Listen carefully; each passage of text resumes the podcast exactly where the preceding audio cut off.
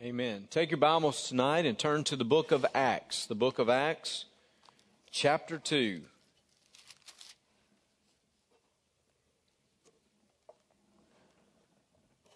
I thought we had made some progress.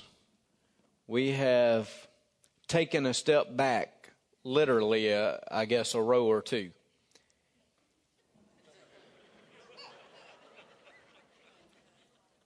This morning I saw Don Hogan in this front section up here, and I was like, God, you are good. There is revival, there is renewal. Now he has drifted back again. We will pray for your soul, my brother. Oh, don't point fingers now. He's trying to say it's other people that the influencing him. You're supposed to be influencing others for the kingdom. Remember? Remember what that is? Anyway, just remember, I will move back there with you. Just remember, I will walk right up to you. I promise you, you know. Acts chapter 2, as we look at verses 40 through 47. I know some of you probably looked at the bulletin this morning and you saw that text mentioned and, and you said to yourself, now, Dr. Reggie, you, uh, you have forgotten that you actually covered those verses. You, you, some of you, some of you, now some of you looking surprised at me. You didn't know I had covered those verses, did you? But remember when we came together, I think one of the last times we had something like a watermelon cutting. Wasn't that a blessed moment in the church's life? We were there on that Sunday night and we looked at these verses and, and we talked a little bit about that and we talked about the church's purpose. And it, as I was studying this last week and I was already moving over into chapter three and uh, preparing to do that, I just, chapter two caught my eye again. And those verses, those verses that speak to the function and the purpose of the church that really demonstrate the church that was in love with the Lord Jesus and love, in love with each other and just functioning as it should be. When I caught those verses and I just saw them again, it, it was as though it impressed one more time. We, we got to talk about this. We just got to look at it again and be reminded of who we are as the church and what we're supposed to be doing. What is our focus and who are we? And I will say to you that while I may leave these verses tonight with you, I probably will come back to them again in the future sometime. So those of you who date my messages, just kind of go ahead and say, we'll return one day. He will preach it again, okay? Because here there is such substance in who the church is, and I think is a reminder to us. In a day and an age when I believe the church is losing its focus, in a day and an age when I think the church is losing its identity, these verses speak so clearly to us and so significantly. So I want you to look beginning in verse 40, describing the early church. Here at the day of Pentecost, seeing what God was doing, it says, And with many other words he testified and exhorted them, saying, Be saved from this perverse generation. Remember, this is Peter as he was preaching, as he was speaking. He said, Be saved from this perverse generation. Then those who gladly received his word were baptized. And that day about 3,000 souls were added to them. And they continued steadfastly in the apostles' doctrine and fellowship, in the breaking of bread and in prayers. Then fear came upon every soul, and many wonders and signs were done through the apostles. Now all who believed were together, had all things in common, and sold their possessions and goods, and divided them among all, as anyone had need. So, continuing daily with one accord in the temple, and breaking bread from the house to house, they ate their food with gladness and simplicity of heart, praising God and having favor with all the people, and the Lord added to the church daily those who were being saved. I want you to see the focus of this early church. You'll see their purpose, but you'll see their focus. I want you to note that when you're reading through these verses, that you'll see an inward focus that the church has. Yes, I said it, an inward focus. The scripture says in verse 42 in particular that they continued steadfastly in the apostles' doctrine and fellowship.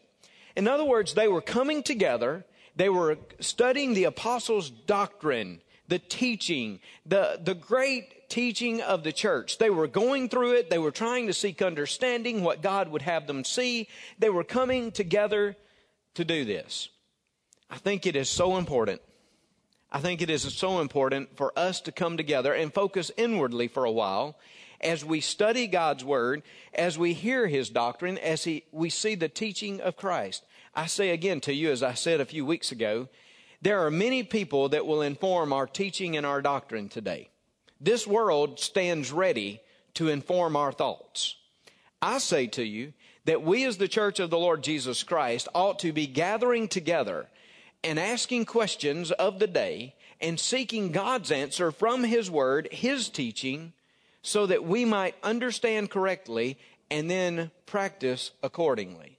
I think that's what God wants us to do, is that we are studying together. I think we ought to give ourselves to the study of the Scripture and have moments where we can dig in deeper into what God has said to us. I don't think doctrine should be a negative word for us.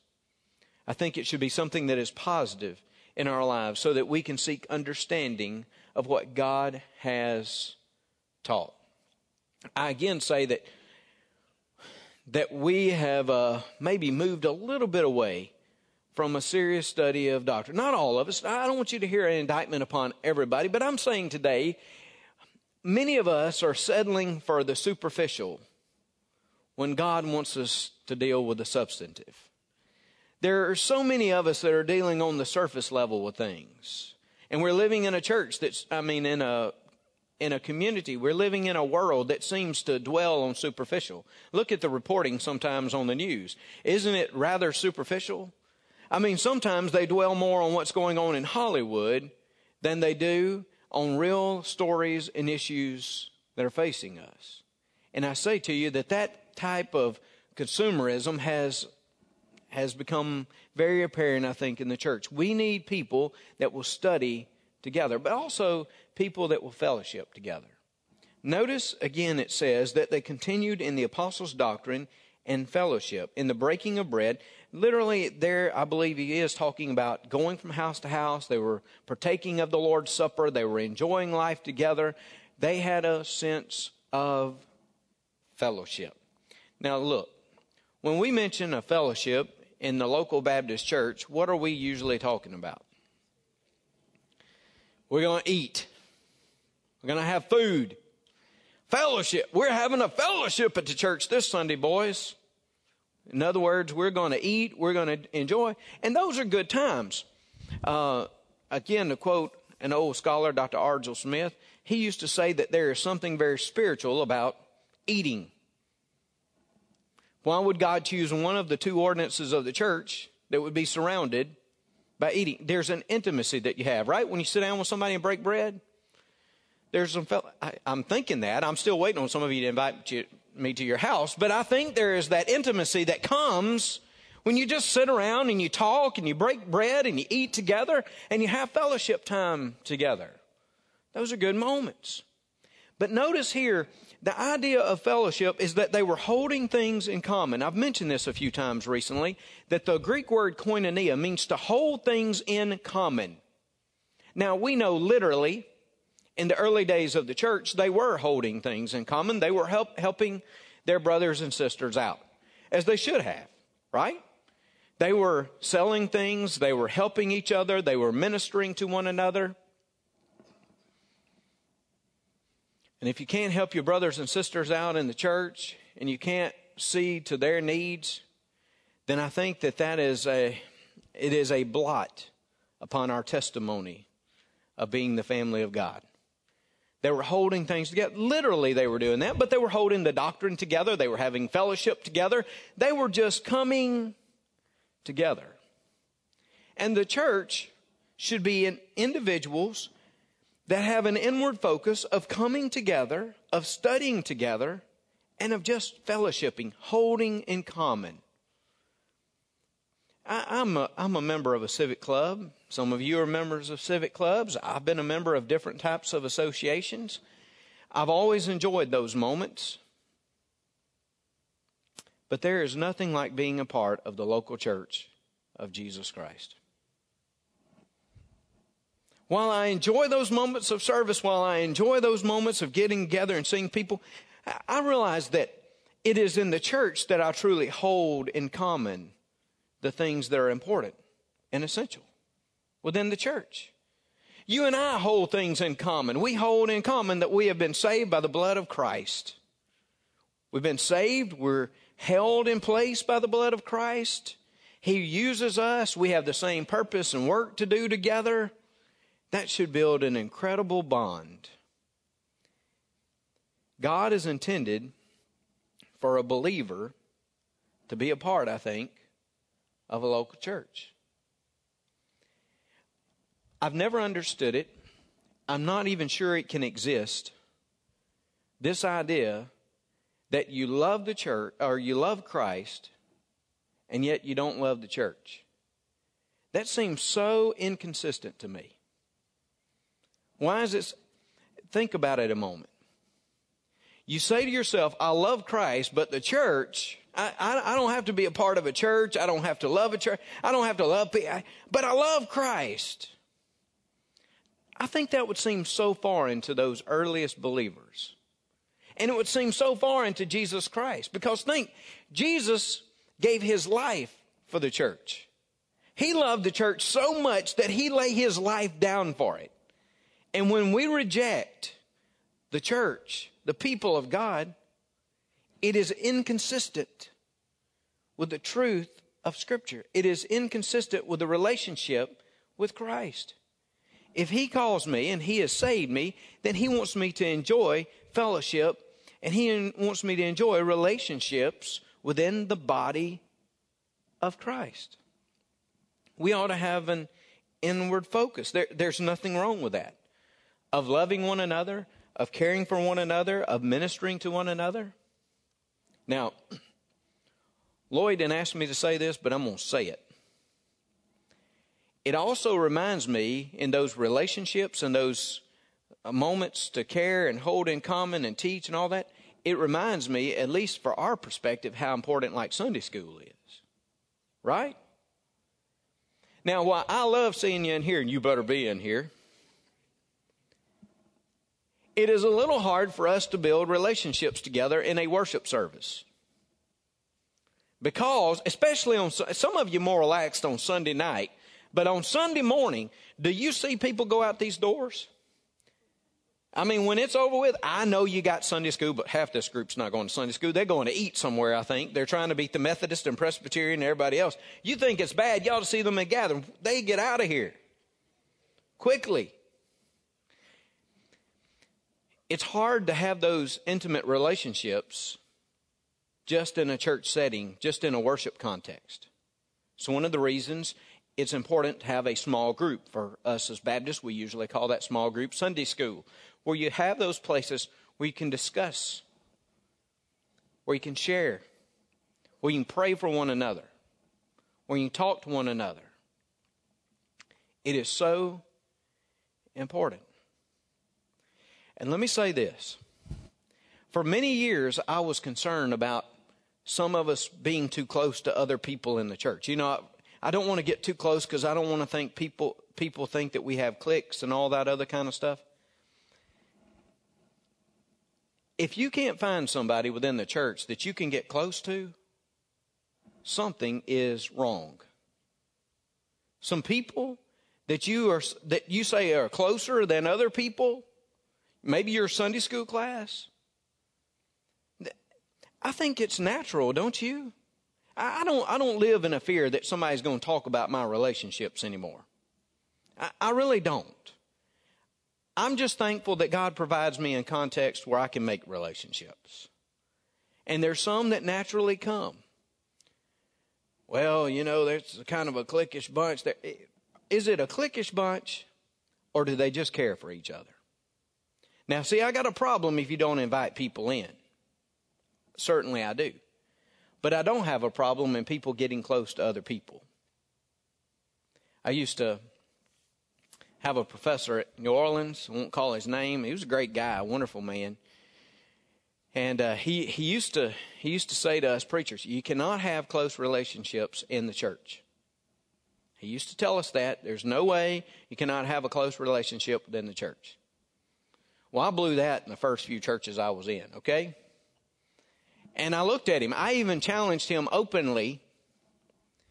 I even challenged him openly in class one day. in a respectful way because he, he still controlled my grade. You understand? But I said, What do you mean? You mean that I can't become naturally close to individuals that I'm with? I mean, it's the church. I told you a few weeks ago that for me, we moved away from our families many years ago, and the church became the close relationships. It became, they became, every church I've been at, you have people that you care for and that you have relationships with. I said, you see, Jesus himself had 12. And even in the 12, the scripture says he had three in a sense. Because there were certain close relationships. Each one had its own uniqueness.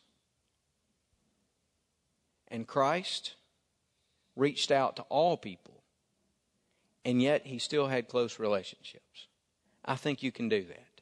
And I think you should do that. And I think you should form those kinds of relationships in the church.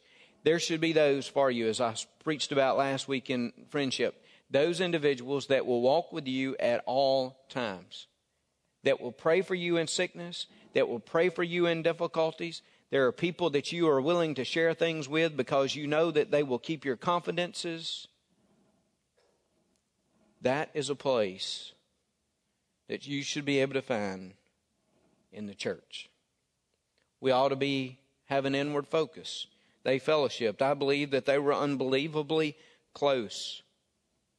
Again, as God continues to work in our lives, we need to find avenues like Sunday school where we can find those relationships. There was a guy came to me one time and he said, "Brother Reggie, I think we're getting too big as a church." And most of the time I hear the opposite, but he said, I think we're getting too big. And I said, All right, you want to decide, tell me who can join and who can't join from now on. We'll be a little more selective about it. Oh, no, that's not what I'm. Okay, so the people that come and want to join and want to be saved, we ought to tell them to go join another church somewhere else. No, that's not what I'm saying. And I said, Bill, tell me exactly what you t-. Well, you know, I think you can become too big. Well, I've never known any place in the scripture where it said we can't handle this size of a church or we can't handle these individuals coming to know Christ. I never seen that. Like 3,000 on the day of Pentecost. Did you, I mean, you get that? They didn't say we hadn't got enough counselors to deal with this. They didn't say that. Three th- here they were. I don't believe you turn people, I believe you find avenues. And again, small groups like Sunday school where people can connect and they can make the relationships that are necessary. God wants us to continue to be his people and to reach out and continue to have that inward focus of experiencing joy with one another experiencing difficulty with one another, of building relationships. Here in this passage, I see an inward focus. But I say this to you I also see an outward focus. And these are not these are not mutually exclusive. An inward focus and outward. I think they complement one another. As we come together as the people of God, loving one another, doing what we should do, then I think it gives us also that purpose of reaching out to other individuals. Here we are with an inward focus that we're loving one another, but we also have an outward focus. Notice the passage says, well, look in verse 47. It says, And the Lord added to the church daily those who were being saved. Back up in verse 40 and verse 41, we see about those who had been added to the church on the day of Pentecost. In other words, this church was reaching out to other people. I mean, they had a zeal and excitement for the gospel of Christ. I mean, it was natural. If you've been saved, if you know the grace of God in your life, if you're heaven bound and you're part of a family that you love, why would you not want to tell other people about it? And they were telling other people about it everywhere they went. I marvel at the progress of the gospel and in the book of Acts. Remember, I told you that the theme of the gospel, uh, theme of the book of Acts is the triumph of the gospel over every barrier. And man, it just goes forth. I mean, you begin reading in Acts 1 when they're getting ready. You read in Acts 2 on the day of Pentecost, 3,000 come. And I mean, it's just like the gospel is unstoppable throughout the book. The power of God. And all he does is take ordinary men, the scripture says, ordinary individuals that testify of Christ. They're not necessarily seminary trained. There's nothing against that, by the way, but there's nothing seminary trained. They're not educated. Actually, they marvel that these are uneducated people, but yet they have a great wisdom and strength and power that has been given to them by God. And it's amazing what they do. It is amazing what they do and how they reach out to other people. And daily, I'm talking about every day. They didn't wait till Sunday morning. Every day, there were being people added to the church. There were being, there were people being saved because they were inward, but they were not so enamored with, with their inward focus that they forgot their outward focus. We ought to be a people that gather together and worship and study and enjoy one another, but also we reach out to others. Obviously, here, those that do not know Christ as their Lord and Savior. I would say also those people who have, have maybe just reached a, a difficult point in their journey, their spiritual journey. People who um, were faithful once, but need to be encouraged and strengthened people that need to be reclaimed, if you will. We need to reach out to them. Maybe it's a simple phone call, it's a visit. We need to be reaching out to them. But especially those people that we walk daily with that do not know Christ as their Lord and Savior. Those individuals, they need to know the hope of Christ. Never forget, we have the gospel we have the good news and we ought to be reaching out. Now, I'm thankful that God has given us a church that is uh, involved in missions. And I say again, just as the good Dr. Herschel Hobbs used to say, no church even deserves the soil upon which it is built if it is not missionary in its purpose. I, I agree with him. We don't even deserve to have any facility or anything else if we are not missionary in who we are as we go forth. But it's not just about the missions out there, it is about the missions in the community where we are. And we must be reminded of that and adding inward focus, outward focus. And then finally, I want to give you this third focus, okay? There's inward, there's outward, and there's upward. There's upward. I want you to notice what it says again. Back in verse 42, it says that they are praying to God. In verse 47, it says, praising God and having favor with all the people. Notice, praising God. They're worshiping God. There needs to be an upward focus. That when we come together as God's people, as a church, that yes, we're gathering together, we're trying to reach out, but we know that ultimately, what is our goal? To please Him. We're called to please Him and to serve Him and to praise Him and to worship Him. That's what we're called to do.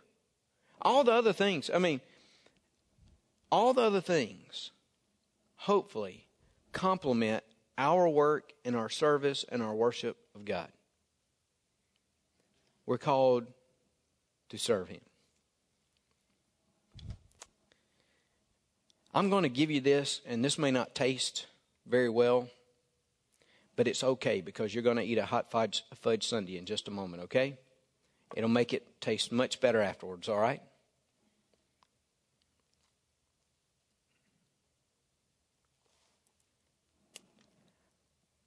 I am concerned that many of our churches today are much more man centered and man focused than they are God focused.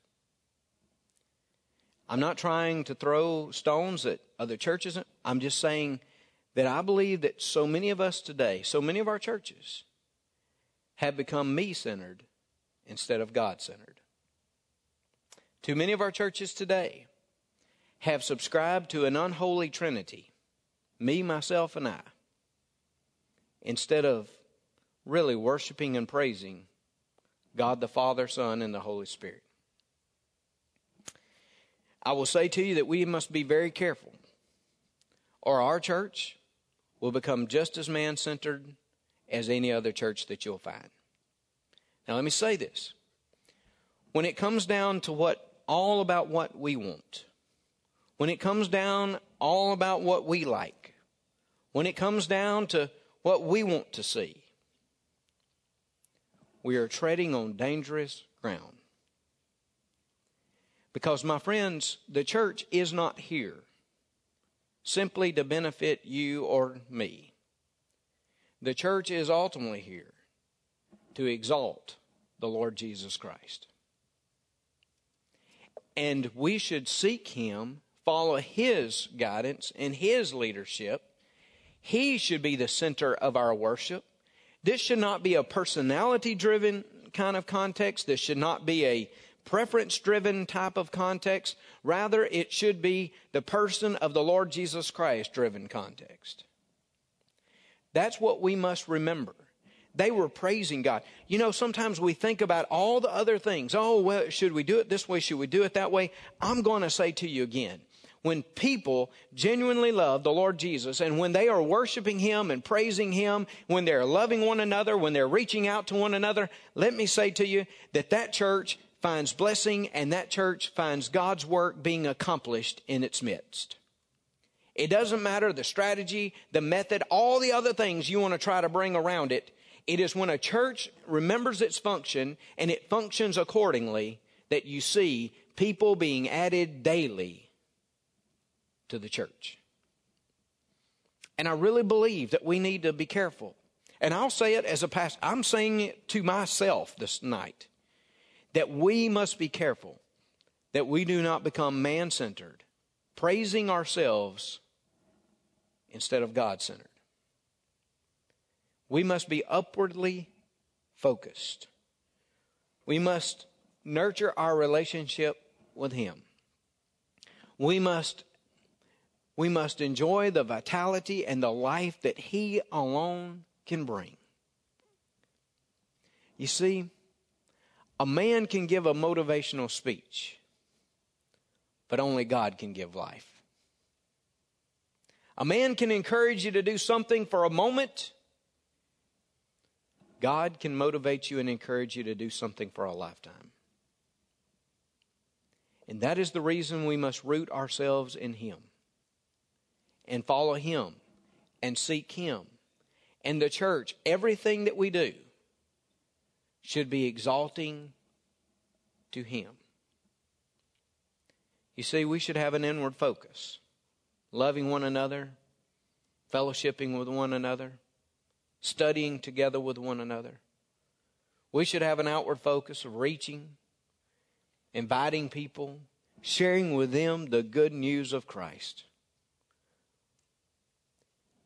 But we should always have an upward focus, a praising and worshiping and pleasing and seeking and serving the Lord above. That is our reason. Because, friends, our very existence, the very breath we have as a people, is because of His blessing and His work in our lives. Never forget that. I say to you that I love this passage because it brings into focus who we are as a church. When the world tries to cloud our judgment and our discernment, when our own selfish desires try to impede God's work in our lives, as we look back to scriptures like this, we are reminded of our proper function and purpose. We're reminded of why we're here.